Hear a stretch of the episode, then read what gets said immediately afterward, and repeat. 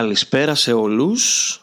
Δέκατο επεισόδιο People Who Share και έχουμε μαζί μας ε, τον Γεράσιμο Τσιάμαλο, για μένα έναν τιτάνα του WordPress στην Ελλάδα και στο παγκόσμιο στερέωμα.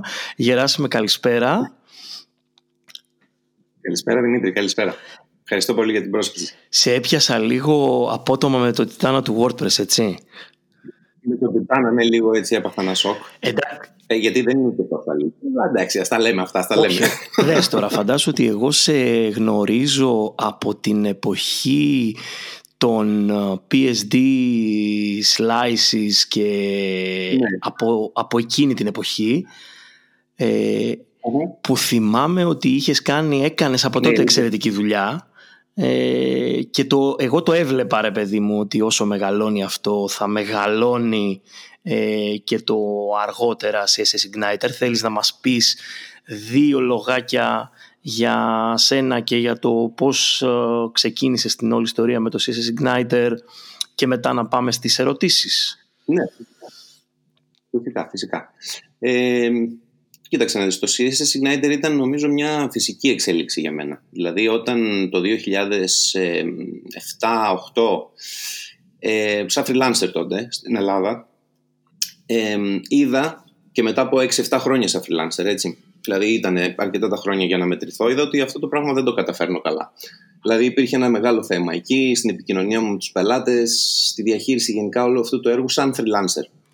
Οι υπηρεσίες που πρόσφερα ήταν κατασκευή ιστοσελίδων έτσι ε, εκεί λοιπόν έπρεπε να πάρω κάποιες σημαντικές αποφάσεις όσον αφορά την καριέρα μου έτσι οι οποίες έλεγαν ότι κοίταξε να δεις αυτό το πράγμα δεν το κάνεις καλά για κάποιους λόγους, δεν το καταφέρνεις καλά. Τεχνικά το κατάφερνα καλά, αλλά δεν το κατάφερνα καλά επικοινωνιακά. Ή θα βρεις ανθρώπους να το κάνουν αυτό για σένα, ή θα κάνεις κάτι άλλο στη ζωή σου.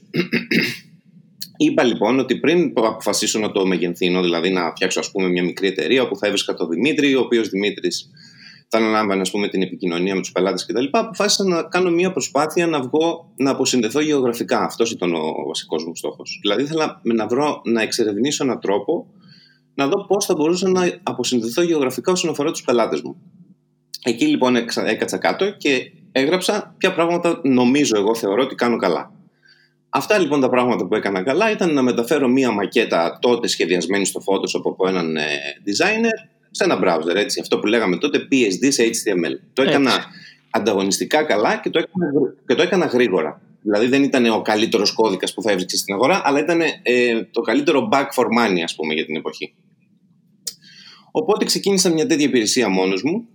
Ε, τη διαφήμισα λίγο, την πρόθεσα λίγο σε κάποια κανάλια, σε κάποια ξέρεις, στέκια δικά μας ας πούμε, τα οποία δεν είχαν σύνορα και για δύο-τρία χρόνια αυτό το πράγμα πήγε πάρα πολύ καλά. Δηλαδή πήγε πάρα πολύ καλά. Κατάφερα δηλαδή το εισόδημά μου, να, το εισόδημά μου εκείνη την εποχή να είναι μεγαλύτερο από αυτή την υπηρεσία παρά από υπηρεσίες που προσέφερα σε πελάτες.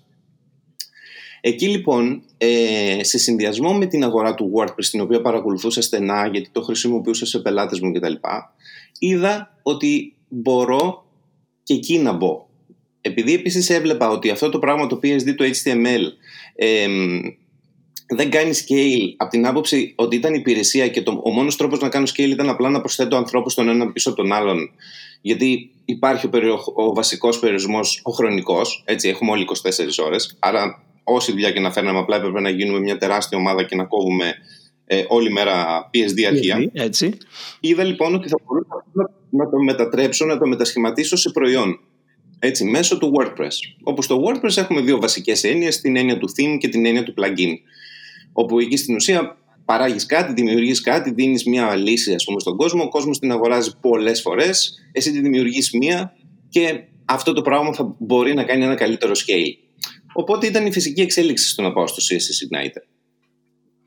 Τώρα, το CSS Igniter ξεκίνησε, α, ε, ήταν μια μεγάλη αποτυχία το 2010, γιατί εκεί ε, υπήρχαν κάποιες άλλες ανεπάρκειες από τη δική μου την πλευρά πλέον. Ε, από την άποψη της ε, μ, διαχείρισης μιας ομάδας, δεν είχα ξαναδιαχειριστεί ομάδα, από την άποψη ότι ήταν μια αρκετά πολύπλοκη αγορά. Ο ανταγωνισμός ήδη ήταν μεγάλος και εγώ θεώρησα ότι απλά μετρώντας κάποιους δείκτες, ότι η ζήτηση είναι πολύ μεγαλύτερη από την προσφορά, ότι απλά θα βγάλω ας πούμε, κάποια προϊόντα εκεί έξω και ο κόσμος θα έρθει να τα αγοράσει έτσι απλόχερα. Okay. Ε, Αυτό φυσικά δεν έγινε. Προφανώς και δεν έγινε, ναι, λογικό. Ε, έχω ερώτηση αντίστοιχη, τέτοια, ε, ναι, και ναι. θέλω να σε πάω εκεί και μετά θα ξαναγυρίσουμε. Θέλω, μια και είπες ότι ήταν μια αποτυχία, ε, θέλω να μου πεις πως μια παλαιότερη αποτυχία, είτε αυτή με το CSS Igniter ε, στην αρχή ή κάτι που πήγε στραβά γενικά, σε βοήθησε να πετύχεις αργότερα. Ε, νομίζω ότι η μεγαλύτερη αποτυχία μου μέχρι τώρα, Δημήτρη, ήταν το ίδιο το CSS Igniter, όσο και αστείο και αν ακούγεται αυτό. Δηλαδή, παλιότερα οι προσπάθειάς μου ήταν πολύ μικρότερες σε ισχύ και ένταση. Οπότε και, αντίστοιχα καταλαβαίνεις ότι και οι αποτυχίες ήταν μικρότερες. Δεν ήταν δηλαδή παταγώδεις ώστε να με ρίξουν ψυχολογικά και να πρέπει να κάνω μήνες να συνέλθω. Ήταν ξέρεις, μικρά πειράματα που έκανα εδώ και εκεί, τα οποία ναι, δεν πήγαιναν καλά, αλλά προχωρούσα. Α πούμε, μέσα σε μια εβδομάδα είχα, ήμουν πάλι στα πόδια μου και προχωρούσα. Δεν είχα κάνει δηλαδή κάποια μεγάλη επένδυση, κάποια μεγάλη προετοιμασία παλιότερα. Ήταν πολύ μικρά πειράματα. Το CSS Igniter όμως, ε, επειδή πραγματικά έδωσα την ψυχή μου, ας πούμε, με τον ε, συνέτερό μου, δηλαδή προετοιμαστήκαμε ένα ολόκληρο καλοκαίρι, δουλεύαμε 15 και 18 ώρες, ας πούμε. Και όταν το βγάλαμε αυτό, αυτό με ένα assumption το οποίο έλεγε ότι απλά. Ναι, για να μπορέσει να βγει. Είπαμε, ας πούμε, ότι θα βγάλουμε κάποια themes, θα προετοιμάσουμε το site. Ε, τεχνικά γινόταν ένας κακός χαμός. Υπήρχαν πάρα πολλά πράγματα τα οποία έπρεπε να λάβουμε υπόψη για να βγούμε εκεί έξω. Κάναμε, τα κάναμε όλα σωστά. Αυτό που δεν κάναμε είναι ότι απλά ανοίξαμε ένα κατάστημα εκεί έξω και είπαμε ε, ας περιμένουμε τώρα να έρθει ο WordPress κόσμος να αγοράσει. Κάτι που δεν έγινε αυτό το πράγμα και ε, ήταν πολύ ψυχοφθόρο. Ήταν πολύ ψυχοφθόρο γιατί όταν διαπίστωσα ότι απλά δεν μπορώ να πω στον κόσμο του WordPress Ελάτε, είμαστε κι εμείς εδώ. Γιατί ο, ο κόσμος του WordPress στην ουσία είπε ποιοι είστε εσείς και τι θέλετε από τη ζωή μας. Γιατί η διαφορά με άλλες αγορές του WordPress είναι, είναι ότι είναι ένα community-based προϊόν. Δηλαδή υπάρχει μια κοινότητα τεράστια όπου στην ουσία σε αυτή απευθύνεσαι για να ψωνίσεις κάποιος κάτι από σένα ε, δεν υπήρχαν τα credentials, δεν υπήρχε το, πώς να σου πω, το authority ώστε να πούμε το ότι ναι, πίσω, ναι, ήρθαμε και εμείς είμαστε τάδε. Ποιοι είστε εσείς και τι θέλετε από τη ζωή μας. Οπότε κύλησε ένας χρόνος τόσο αργά και τόσο ε, δύσκολα. Δηλαδή σκέψου ότι σε ένα χρόνο κάναμε 30 πωλήσεις, όπου η δεύτερη πώληση ήθελε και τα χρήματα πίσω, ας πούμε. Δηλαδή ήταν τόσο ψυχοφθόρα αυτή η διαδικασία. Αυτό λοιπόν, ε, αντί εμένα να με ρίξει, δεν ξέρω πώς δούλεψε μέσα στο κεφάλι μου, αυτό δεν το έχω απαντήσει ακόμα κι εγώ. Το, ζήτημα είναι. Ε, με θύμω, με, ήταν ζήτημα τιμής πια. Ήταν ζήτημα τιμής. Είπα ότι όχι, εγώ αυτό το πράγμα δεν θα το επιτρέψω. Ας πούμε. Δεν υπάρχει περίπτωση να το επιτρέψω. Οπότε ξαναβγήκα στο freelance για να μαζέψω χρήματα ε, και παράλληλα ξαναδούλευα από άλλη σκοπιά πια το CSS Igniter. Κοιτούσα πώς θα διαμορφώσω τις συνθήκες όπου το CSS Igniter θα αποκτήσει ένα άλλο εκτόπισμα μέσα σε αυτήν την αγορά. Και κάτι που άρχισε να δουλεύει το 2012, δηλαδή ξανακάναμε ένα launch το 2012, τα υπόλοιπα είναι ιστορία. Δηλαδή εκεί παίξαμε πραγματικά διαφορετική μπάλα, ρε παιδί μου. Βγήκαμε στην αγορά, όντως βγάλαμε ένα προϊόν, αλλά δεν κοιτάξαμε να δείξουμε ότι έχουμε καλό κώδικα, ότι έχουμε καλό design. Κάναμε ένα ταξίδι το οποίο έλεγε ότι πρώτα θα δείξουμε ότι εμείς, οι άνθρωποι πίσω από αυτό το προϊόν, αξίζει να είμαστε σε αυτό το χώρο και ότι αξίζει κάποιος να πάρει ένα προϊόν από εμάς. Και όπως ε, τελικά είχαμε και δίκιο σε αυτό. Έτσι. 8 χρόνια μετά έχουμε εξυπηρετήσει 100.000 πελάτες σε 130 χώρες. Έτσι. Τώρα η κουβέντα με πάει λίγο στο ψηφιακό μετασχηματισμό που τον ακούμε συνεχώς αυτές ναι. τις μέρες. Δηλαδή συνέχεια ναι. έχουμε ψηφιακός μετασχηματισμός και το κράτος που μετασχηματίστηκε βία και ότι μας ήρθε ο COVID-19 και μας ε, μετασχημάτισε και αναγκαστήκανε πάρα πολλοί κόσμος να ε, κάνει και Zoom, να κάνει και remote, να κάνει και πράγματα. Για μας που είμαστε ήμασταν από πριν remote, ε, αυτό ακούστηκε λίγο κάπως ρε παιδί μου γιατί το είπες στην αρχή εσύ. Το ζήτημα ήταν ε, το γεωγραφικό detach δηλαδή το να μην χρειάζεται να ζω σε μία πόλη ε, συγκεκριμένη η οποία έχει πάντα τα βάνη ε, για να εξυπηρετήσω τους πελάτες μου. Οπότε σε σχέση με την κρίση που βιώνουμε τώρα γιατί ε, αναγκαστικά ό,τι υπηρεσία και να έχεις μια τέτοιου μεγέθους υγειονομική κρίση επηρεάζει και τη δική σου την ε, δουλειά. Ε, πώς το βλέπεις ε, σαν, ε, πες μας μια άποψη για ένα ψηφιακό μετασχηματισμό έτσι όπως τον ακούς είτε αυτός απευθύνεται σε μικρές επιχειρήσεις είτε απευθύνεται σε μεσαίες είτε σε μεγάλες; Ναι. Ε, για μεγάλες δεν έχω πολλά πράγματα να σου πω. Δεν έχω καθόλου εμπειρία από μεγάλες επιχειρήσει. Ναι, ναι. Αν και η πρώτη μου ήταν. Ε, και αυτό στη ζωή μου ήρθε ανάποδα. Δηλαδή, η πρώτη μου δουλειά στην καριέρα μου στα 22 μου ήταν σε μια τεράστια εταιρεία σε μια άλλη χώρα ε, ως τέλος πάντων developer, αλλά μετά άλλαξε αυτό. Παρ' όλα αυτά ναι, δεν έχω καθόλου εμπειρία. Μπορώ όμως να πω μια άποψη όσον αφορά την, την τυπική ελληνική επιχείρηση, που κατά κύριο λόγο είναι μικρομεσαία επιχείρηση. Έτσι.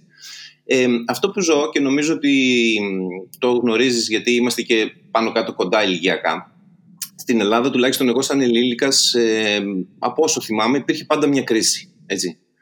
Ε, ναι, και υπήρχε πάντα αυτή η έννοια έξω Ακριβώς. Δηλαδή από τότε που σταματήσανε τα λεφτόδεντρα να κουνιούνται ας πούμε, και να ρίχνουν χρήματα, ξεκίνησε μια κρίση, είτε λέγεται οικονομική, τώρα λέγεται μια κρίση η οποία προήλθε από ένα πάρα πολύ σοβαρό θέμα το, υπάρχει, το οποίο έχουμε σαν ανθρωπότητα. Γενικά όμως πάντα υπήρχε ένα εμπόδιο και πάντα υπήρχε και λέγαμε έτσι απλόχερα ότι πρέπει να δούμε τι θα κάνουμε με τον ψηφιακό μετασχηματισμό, είτε από τη σκοπιά της ε, πολιτικής, είτε από τη σκοπιά ε, την ε, κοινωνική, την ε, οικονομική κτλ. Ε, κοίταξε να δεις, εγώ νομίζω ότι έχω ένα πολύ απλό παράδειγμα και νομίζω ότι θα το, όλοι θα το καταλάβουν. Ε, όσον αφορά τις επιχειρήσεις, έχουμε για κάποιο λόγο ε, μπει σε μια προσπάθεια, κάνουμε το εξής. Προσπαθούμε να πετάξουμε ένα χαρταϊτό σε μια κατάσταση όπου δεν φυσάει αέρας, έτσι. Δηλαδή όλοι προσπαθούμε να βοηθήσουμε με τεχνητούς τρόπους την επιχείρησή μας να αυξήσει τις πωλήσεις, να γίνει μεγαλύτερη και καλύτερη. Ε, δεν μπαίνει κανένας στην προσπάθεια να κάνει δύο βήματα αριστερά ή δεξιά, να δει μήπως και φυσάει ρε παιδί μου λίγο. Μήπως αυτός ο χαρταϊτό μπορεί να πετάξει και λίγο μόνος του. Αυτό θεωρώ ότι είναι πάρα πολύ σημαντικό. Είναι πάρα πολύ κρίσιμο. Δηλαδή, όταν έχεις μια επιχείρηση 5, 6, 7, 10 χρόνια, ε, θεωρείς τον εαυτό σου επαγγελματία και το μόνο που κάνεις είναι να βρίσκεις. Ε, ε, Πώς να το πω, ε, ματζούνια. Δηλαδή, προσπαθείς να βρεις λύσεις, είτε μόνο κάνοντας ε, τυφλή διαφήμιση, μόνος προσπαθώντας σε κανάλια τα οποία χρειάζονται πολλά χρήματα ας πούμε, για να αναδειχθεί. Θεωρώ ότι αυτό το πράγμα δεν είναι βιώσιμο έτσι. Δηλαδή πρέπει, πρέπει επιτέλους, και νομίζω ότι με αυτή την κρίση τώρα αυτό θα το καταλάβουν πάρα πολλοί άνθρωποι, γιατί ε, βλέπω και κάποιες κινήσεις από πολύ μεγάλες εταιρείες οι οποίες δεν θα δώσουν και πολλά περιθώρια. Θα εξηγήσω τι εννοω Ότι πρέπει επιτέλους, κάποιος, κάποιες επιχειρήσεις, καταλαβαίνω τα πάντα έτσι, καταλαβαίνω το δανεισμό, καταλαβαίνω τα χρήματα που έρχονται από τα VCs, όλα αυτά τα καταλαβαίνω και πρέπει να υπάρχουν στην αγορά. Είναι εργαλεία. Αλλά υπάρχουν διάφοροι τύποι επιχειρήσεων, οι οποίες θα πρέπει, ρε παιδί μου, κάπως να δουν και την οργανική ανάπτυξη. Και όταν μιλάμε 2000, για το 2020 και για οργανική ανάπτυξη, τα εργαλεία εκεί έξω είναι άπειρα. Είναι άπειρα. Και οι επαγγελματίες που μπορούν να βοηθήσουν προς αυτή την κατεύθυνση είναι επίσης πολλοί και στην Ελλάδα. Νομίζω ότι το ξέρεις καλύτερα αυτό. Ξέρεις ότι υπάρχουν άνθρωποι που μπορούν να βοηθήσουν προς αυτή την κατεύθυνση. Ναι, προφανώς. Προφανώς. Δηλαδή, θέλω να πω ότι τώρα ξαφνικά, μέσα σε δύο μήνες, βλέπω ότι πολλές επιχειρήσεις στρέφονται προς το περιεχόμενο, προς το content marketing. Έτσι. Αυτό γιατί δεν συνέβαινε πριν τρία χρόνια. Δηλαδή, να υπάρχει μια στρατηγική από αυτές τις επιχειρήσεις που λέει ότι ναι, ρε παιδί μου, θα έχουμε το budget μας, θα κάνουμε τις διαφημίσεις μας, θα κάνουμε το branding μας, θα κάνουμε όλα αυτά. Αλλά κάνουμε και λίγο οργανικό growth. Ας πούμε λίγο στον κόσμο, ας πούμε, τι ξέρουμε εμείς για αυτόν τον κλάδο, πώς τον αντιλαμβανόμαστε, ας πούμε την άποψή μας και ξαφνικά βλέπω ένα χαμό, ένα χαμό ας πούμε από τέτοιο, να δημιουργείται τέτοιο περιεχόμενο γιατί ξαφνικά έγινε ανταγωνιστικό πλεονέκτημα. Σε αυτό το κομμάτι σε σχέση με το περιεχόμενο, επειδή συμβουλεύω επιχειρήσεις στα social media, ε, οι επιχειρήσεις σε κανονικούς ρυθμούς αυτό που θέλουν είναι γρήγορα αποτελέσματα. Αυτό που είπες με τα ματζούνια ρε παιδί μου, να πάρω κάτι, ε, να αυτόματα να ξεπεράσω τον ανταγωνισμό μου ε, και να βγω Και αυτό δεν γίνεται ε, με τίποτα, σε καμία δουλειά. Δεν υπάρχει αυτό το μαγικό χάπι. Ε, και όταν τους προτείνουμε περιεχόμενο γιατί θέλουν ε, αυτό που τους λέμε ότι πρέπει να φτιάξει περιεχόμενο για να δώσει αξία. Αυτό είναι το βασικό. Δηλαδή ο λόγος που ε, τους προτείνουμε περιεχόμενο και τους λέμε 20% προϊόντικό, 80% ε, αξία και ουσία και πρακτικά πράγματα για τον άνθρωπο ε, μας κοιτάνε και μας λένε ναι, αλλά εγώ πλακάκια πουλάω ρε παιδί μου, δεν θα δείχνω τα πλακάκια. Ε, ναι. Και όταν του λες όχι δεν θα δείχνεις τα πλακάκια γιατί ο κόσμος δεν αγοράζει ε, πλακάκια αλλά αγοράζει ε, ξέρω εγώ ρε παιδί μου ε, αισθητική για το σπίτι του ε, και πρέπει να mm επικοινωνήσει την αισθητική ναι. σου λέει ναι αλλά εγώ πάλι πλακάκια θέλω να πουλάω. Ε, και μέχρι να του ναι. πείσεις ότι αυτό έχει αξία ε, δυσκολεύεσαι πολύ με την έννοια ότι ε, δεν καταλαβαίνει και ο ίδιος ε, πώς πρέπει να το πάει και αν δεν σε εμπιστευτεί γιατί εδώ τώρα στα social media είναι ένα πολύ βασικό παιχνίδι εμπιστοσύνης δηλαδή πρέπει να εμπιστευτείς τον άνθρωπο που θα ακολουθήσει τη συμβουλή του όσο authority και να έχει. Αναφέρθηκε εσύ στην αρχή σε σχέση με, το, με την κοινότητα του WordPress και το ότι πρέπει να έχεις ένα alpha authority για να σε καλοδεχτούν. Ε, παντού σε όλες τις κοινότητες και σε όλες τις αγορές πρέπει να έχεις ένα alpha authority το οποίο ο μόνος τρόπος για να χτιστεί είναι δουλειά. Έτσι. Δηλαδή πρέπει να το χτίσεις με δουλειά και δίνοντας αξία και περιεχόμενο πολλές φορές και αφιλοκερδός δηλαδή χωρίς να περιμένεις να πάρεις κάτι. Ναι, ναι. Συμφωνώ σε αυτό.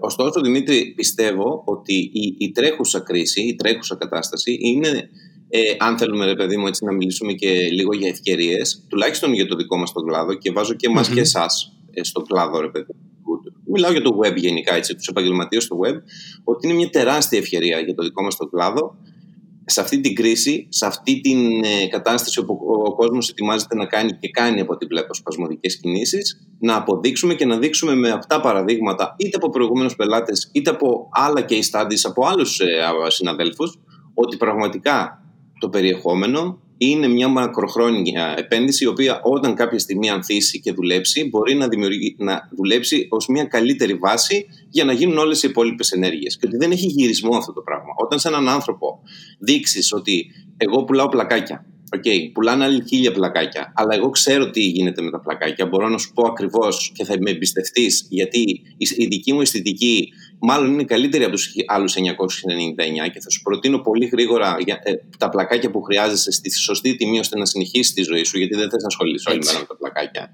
Νομίζω ότι εκεί ακριβώς είναι η ευκαιρία που υπάρχει για τη δική μας αγορά, οι επαγγελματίες στον χώρο μας να γυρίσουν επιτέλους ε, βλέπω πολλούς ανθρώπους απέναντι από τους πελάτες τους, όχι δίπλα τους, να καθίσουν δίπλα τους, να δουλέψουν μαζί και να κάνουν ένα καλύτερο πλάνο και να ασχοληθούν λίγο με αυτό το οργανικό κανάλι, όπως το λέω. Νομίζω ότι είναι τεράστια ευκαιρία αυτό το πράγμα. Σίγουρα και δίπλα σε αυτό πηγαίνει και το κομμάτι της διαφήμισης με την έννοια ότι ε, αυτή τη στιγμή υπάρχουν κανάλια για να μπορέσεις να μπεις ε, σχετικά οικονομικά όσον αφορά την ευκαιρία, ρε παιδί μου. Δεν είναι παντού...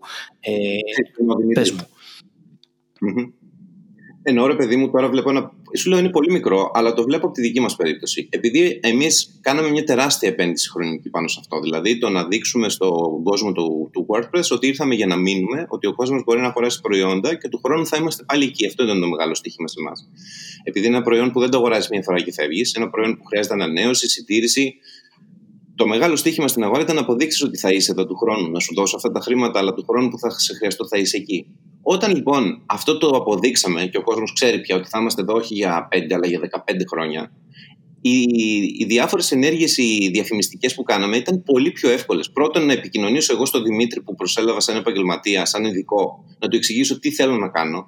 Το κοινό μου ήταν πολύ πιο καλά ορισμένο από μένα, σαν πελάτης, και η δικιά σου δουλειά ήταν απλά να, εκτελέσεις, να πάρεις τη γνώση σου και απλά να εκτελέσεις ένα πλάνο. Έτσι, όπως εσύ πολύ καλά ξέρεις. Ναι, ναι, σωστό.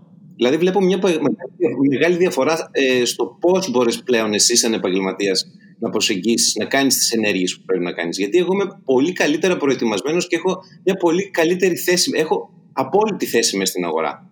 Και μπορώ να την περιγράψω.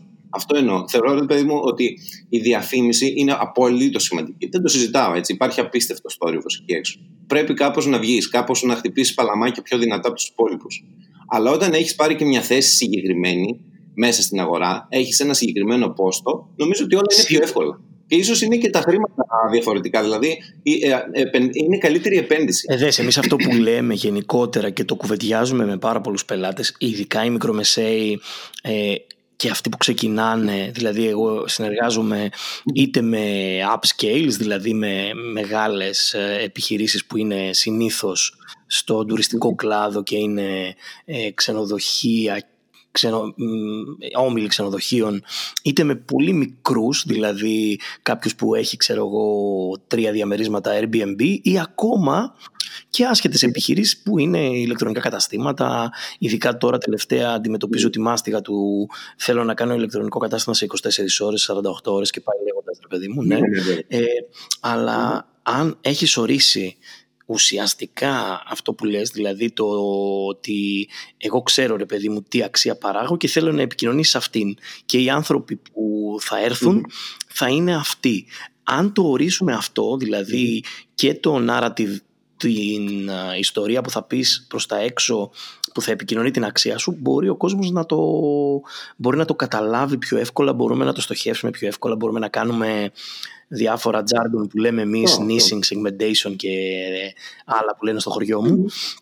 Ε, αλλά ε, βλέπω ότι όντως το να ξέρεις που πατάς ρε παιδί μου ε, είναι πολύ μεγάλη υπόθεση για να πας ένα βήμα παραπέρα στην, ε, στην πρόθεση ή στην ανάπτυξη γιατί στην ουσία αυτό μας ενδιαφέρει το να φτιάξουμε μια εταιρεία και να μπορεί να αναπτυχθεί ρε παιδί μου έστω και οργανικά έτσι δεν μιλάμε εγώ έχω σταματήσει τώρα τελευταία να πιστεύω σε αυτό που βλέπω από τα startups ε, hockey stick growth και 10x και 20x ας πούμε ε, εγώ πιστεύω οι ότι έχουν τον ε, τόπο τους σε αυτόν τον κόσμο. Όλα χρειάζονται αναλόγως στο σενάριο. Ε, και εγώ δεν είμαι αυτής της λογικής προσωπικά. Αλλά βλέπω ότι υπάρχουν εταιρείες που χρειάζονται, ας πούμε, υπάρχει ο τρόπος και υπάρχει και ο χώρος να γίνει και το 10x και τα πάντα. Παρ' όλα αυτά, ε, ο τρόπος που τα επικοινωνούμε και ο τρόπος που τα εισπράττουμε, μάλλον, ε, είναι ότι αφού το κάνουν αυτοί, θα το κάνουμε κι εμείς. Κάτι που συμβαίνει σε όλες τις αγορές.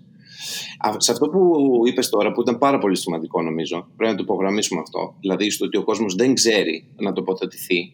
Ε, θεωρώ ότι αυτό είναι η απάντηση στο τι πρέπει να γίνει με αυτό που λέμε ψηφιακός μετασχηματισμός. Δηλαδή, όταν μιλάμε για ψηφιακό μετασχηματισμό, πρέπει επιτέλους να σταματήσουμε να μιλάμε για AI και για Internet of Things και για να αξιοποιήσουμε όλα αυτά τα εργαλεία. Πρώτα, νομίζω ότι πρέπει να εκπαιδευτούμε. Δηλαδή, από τη στιγμή που καλούμαστε να λέμε, μάλλον λέμε τον εαυτό μας επιχειρηματίες, πρέπει να εκπαιδευτούμε έτσι. Πρέπει να εκπαιδευτούμε και να καταλάβουμε βασικά πράγματα τα οποία δεν έχουν να κάνουν ούτε με την εποχή μας ούτε με τίποτα. Είναι πράγματα τα οποία ιστορικά ισχύουν και θα ισχύουν για πάντα. Το γεγονός το πώς διάολο τρέχεις μια επιχείρηση έτσι. Πρέπει να υπάρξει μια εκπαίδευση επιτέλους στους ανθρώπους να καταλάβουν ότι π.χ. για να μπει σε μια αγορά πρέπει να κάνεις μια ε, έρευνα. Πρέπει να βρεις τον τόπο σου. Ακόμα και σε μια κορεσμένη αγορά, και είμαι μια ζωντανή απόδειξη σε αυτό. Μπήκα σε μια κορεσμένη ήδη αγορά και κατάφερα ωστόσο και βρήκα το κοινό μου με μεγάλη ακρίβεια. Από τη στιγμή λοιπόν που μπορώ να το κάνω εγώ, πιστεύω ότι πιο ικανοί και πιο έξυπνοι άνθρωποι από μένα μπορούν να το κάνουν, αλλά χρειάζονται μια βοήθεια. Και ένα μέρος του ψηφιακού μετασχηματισμού λοιπόν θα έπρεπε να είναι αυτή η εκπαίδευση. Το πώς τρέχεις μια επιχείρηση, ποια είναι τα βασικά πράγματα, πριν χρησιμοποιήσει όλα αυτά τα καλούδια, πριν απευθυνθείς στο Γεράσιμο, πριν απευθυνθείς στο Δημήτρη. Υπάρχουν κάποιες, έχεις κάποιες υποχρεώσεις πέρα από το να βγάλεις το προϊόν σου, να δουλέψεις το προϊόν σου και να το κάνεις διαθέσιμο στον κόσμο. Το θεωρώ πάρα πολύ σημαντικό και βλέπω ένα κενό εκεί πέρα. Έτσι. Δεν υπάρχει σωστή ενημέρωση.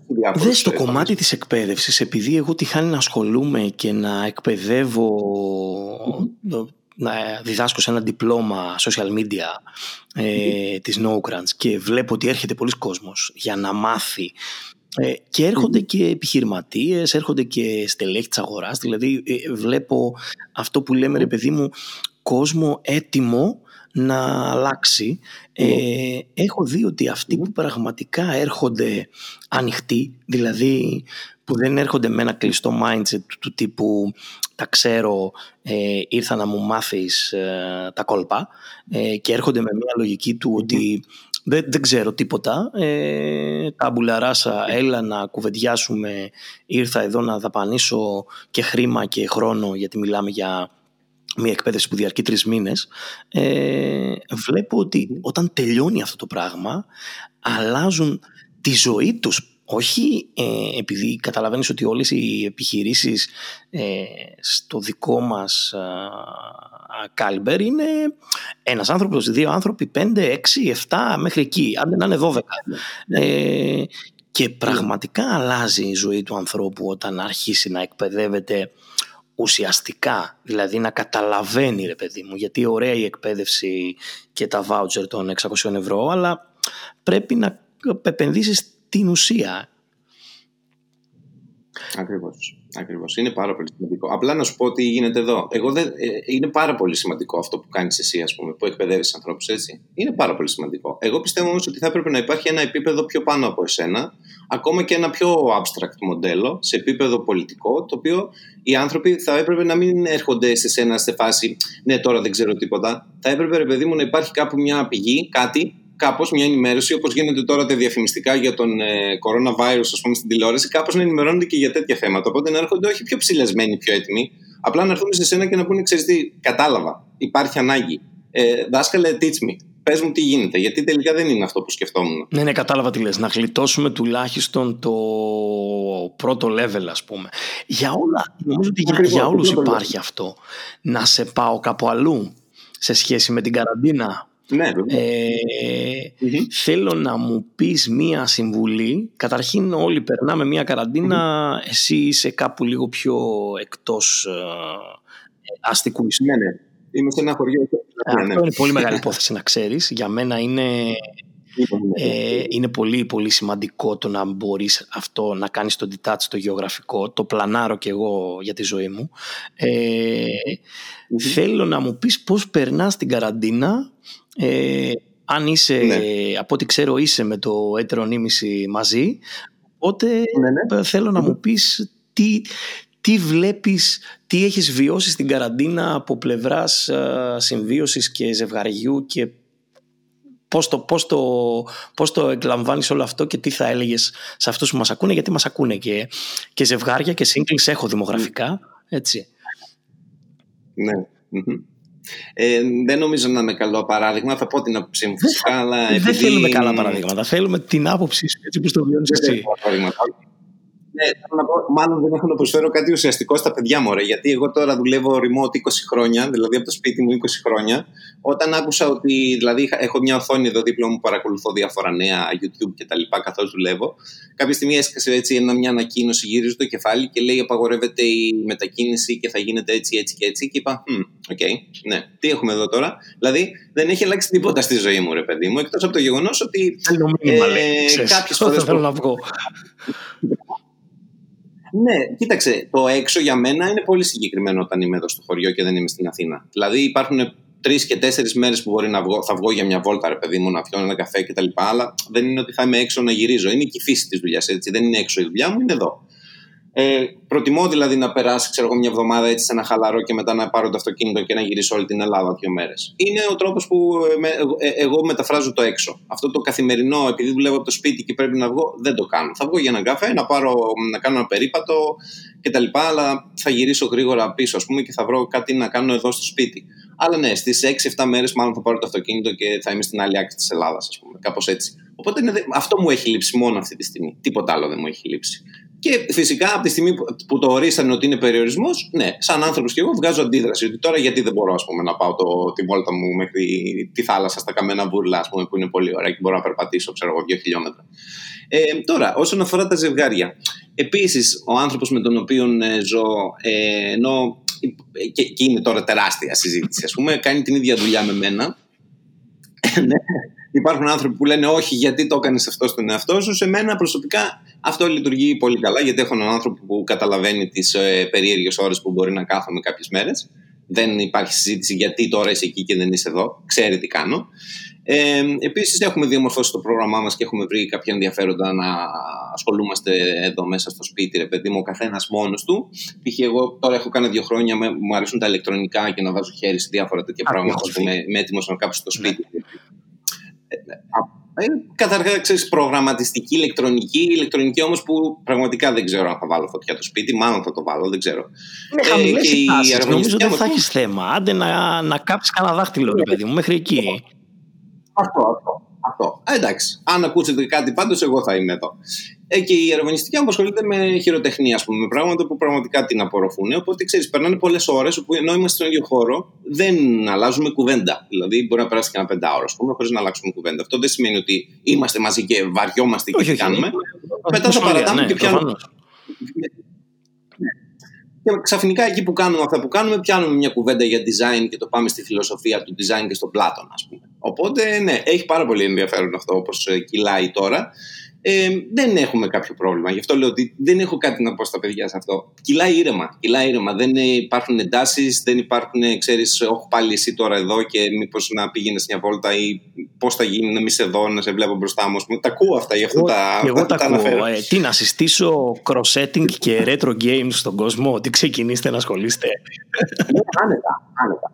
Το gaming, ειδικά για ανθρώπους ε, από 35 και πάνω, νομίζω ότι το nostalgia θα κάνει trigger σε επίπεδα, έστω και για μια εβδομάδα, σε ε, απίστευτα επίπεδα. Δηλαδή θα θυμηθείτε τα νιάτα σας. Κάντε το. Υπάρχουν δηλαδή εργαλεία εκεί έξω χωρίς να χρειάζεται να στήσετε τώρα κακόμπελα. Σε λίγα λεπτά να παίζετε τα παιχνίδια που παίζετε πιτσιρικάδες στα, στα Έχω να σου πω μυστικό σε σχέση με αυτό, γιατί το είδα από σένα και τσίπησα.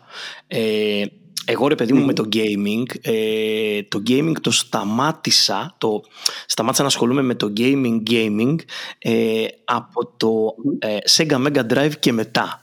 Δηλαδή κάπου εκεί τελείωσε για μένα το gaming ρε παιδί μου και άρχισα να ασχολούμαι με άλλα πράγματα ε, πιο σχεδιαστικά με την έννοια ότι από πάντα σχεδίαζα οι σπουδές μου είναι στο design ναι. οπότε πήγα προς τα εκεί και μετά γύρισα στο marketing μετά το μεταπτυχιακό μου ε, οπότε ε, κάποια στιγμή ε, βλέποντας εσένα να σκαλίζεις διάφορα και να αποστάρεις ρε παιδί μου ρετρό πραγματάκια έφαγα ένα φλάς και είπα έχω το ατάρι μου ξέρεις οπότε κατέβασα το ατάρι κατέβασα το Atari με, και βρήκα ευτυχώς ε, cartridge, κασετούλα από αυτές που κουμπώνανε στο Atari ε, με ε, πολλαπλά παιχνίδια που μου είχε φέρει η νονά μου από τη Γαλλία με εκείνα τα με τους συνδυασμούς ξέρεις. Έχεις το cartridge δηλαδή αυτό θες Τι να πράγμα; Έχεις το cartridge που γράφει έχεις το cartridge Atari που γράφει απ' έξω 22 παιχνίδια σε ένα. Αυτό έχω το 22, έχω και το 39 σε ένα.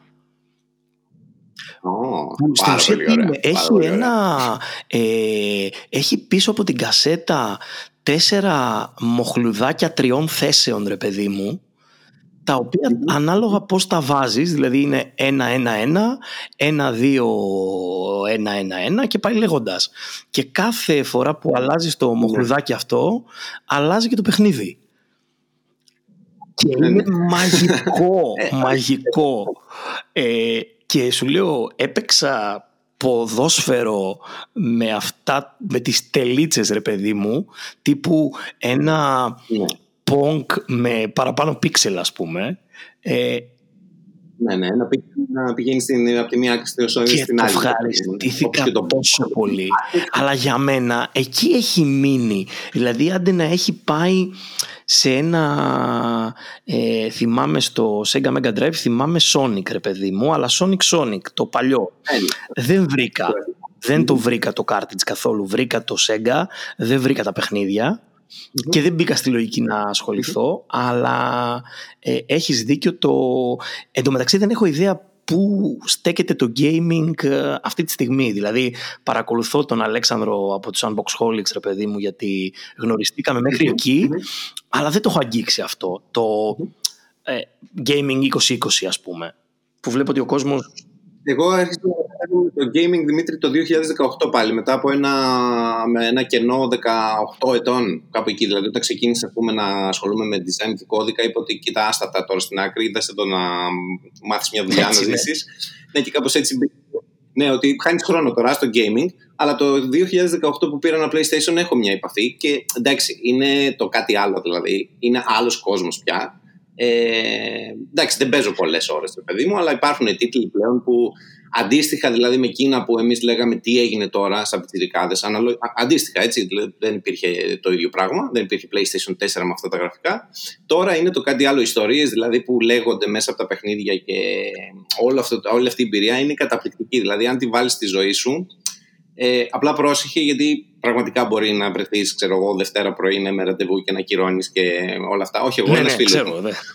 Μπορεί να τα Σε Ναι. αυτό το κομμάτι, εγώ ε, για το θέμα, για να κλείσουμε το θέμα των παιχνιδιών, αυτό που γουστάρω πάρα πολύ στα παιχνίδια Ναι. είναι ότι επειδή μ' αρέσει πάρα πολύ το κομμάτι που έχει να κάνει με το storytelling και τον τρόπο που μπορείς να πεις μια ιστορία, ρε παιδί μου, ε, τα παιχνίδια είναι το μόνο ε, εργαλείο storytelling που μπορείς να αποτύχεις.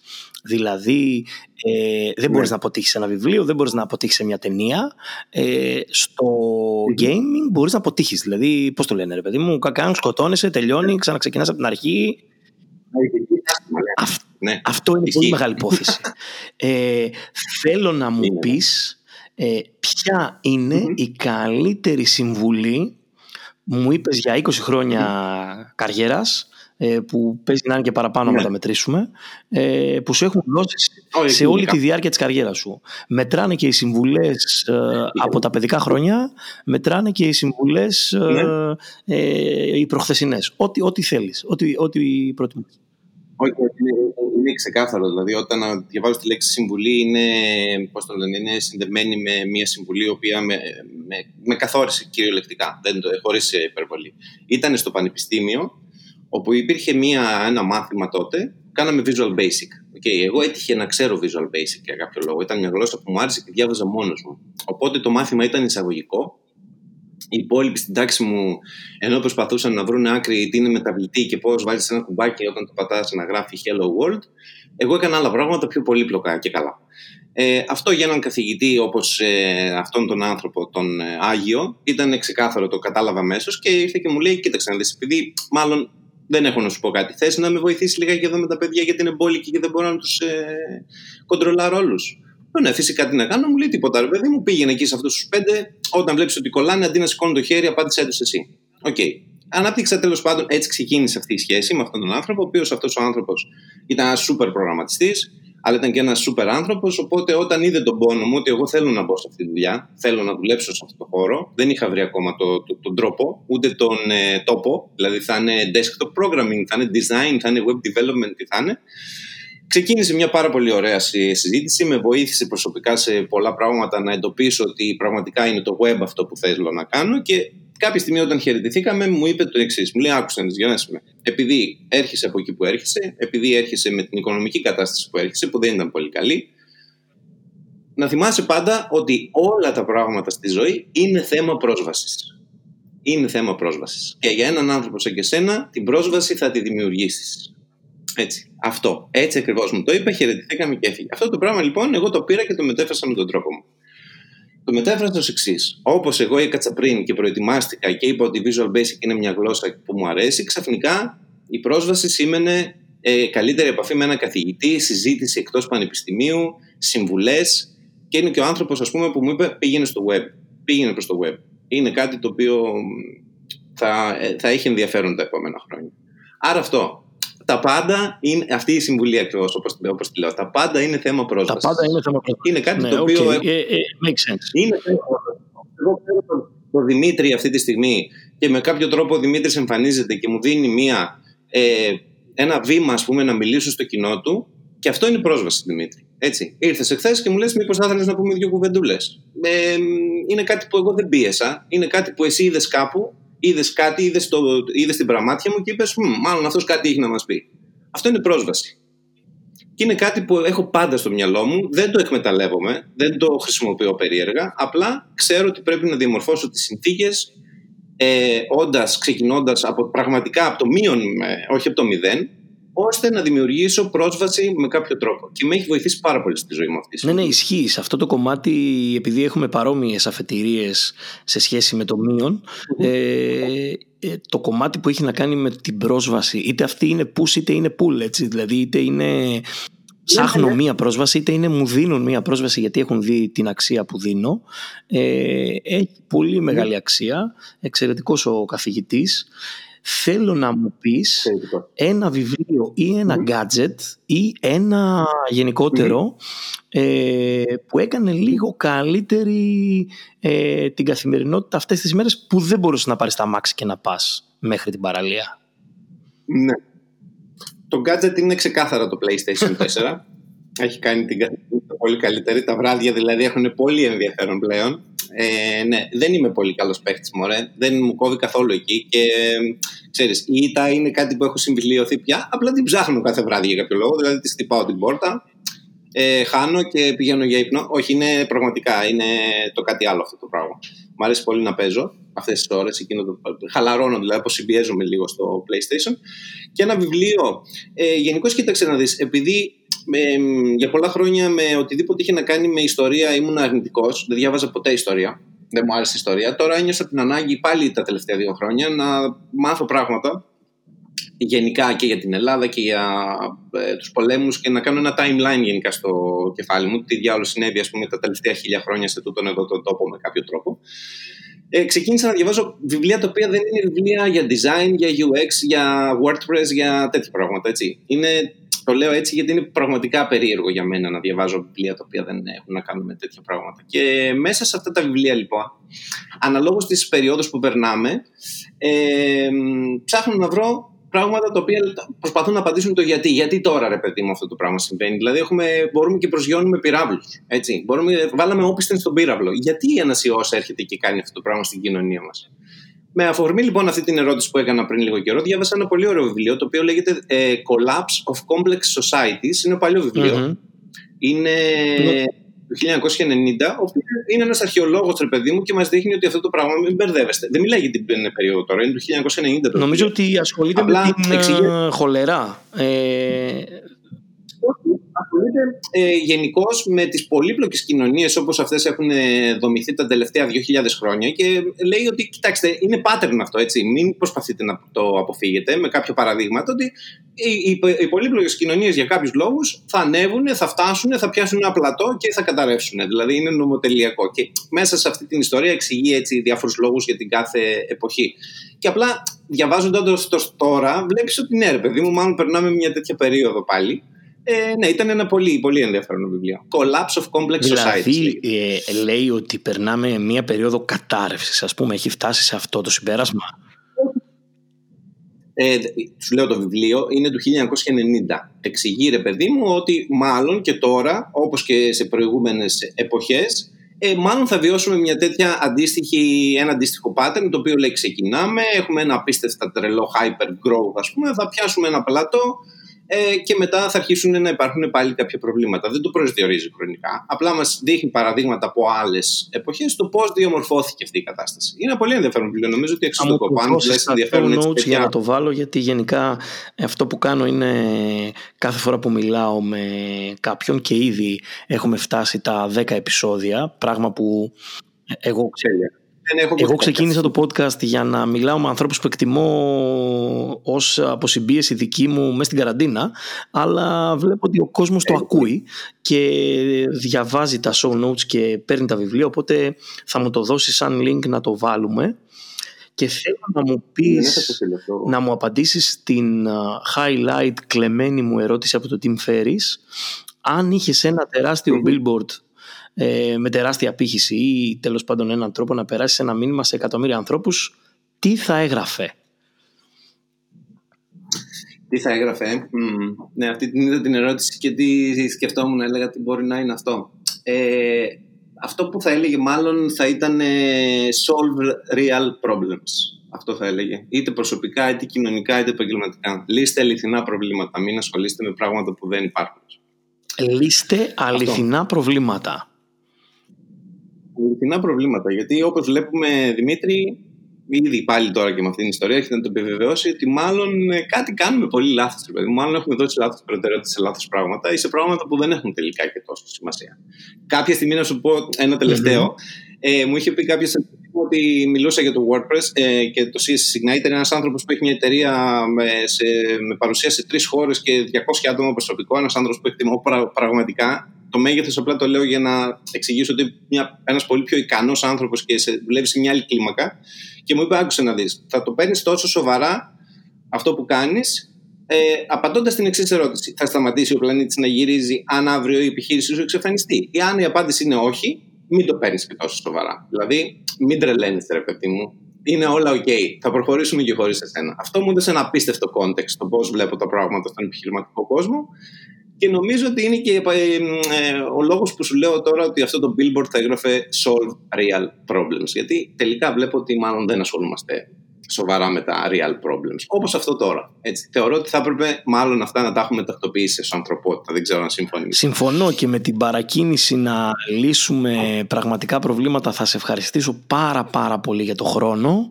Ε, και ελπίζω να τα πούμε με μπύρες πολύ σύντομα διαζώσεις. Ναι, και εγώ το εύχομαι αυτό, Δημήτρη. Σε ευχαριστώ πολύ, σε ευχαριστώ. Και εγώ, Δημήτρη, και εγώ. Θα τα πούμε.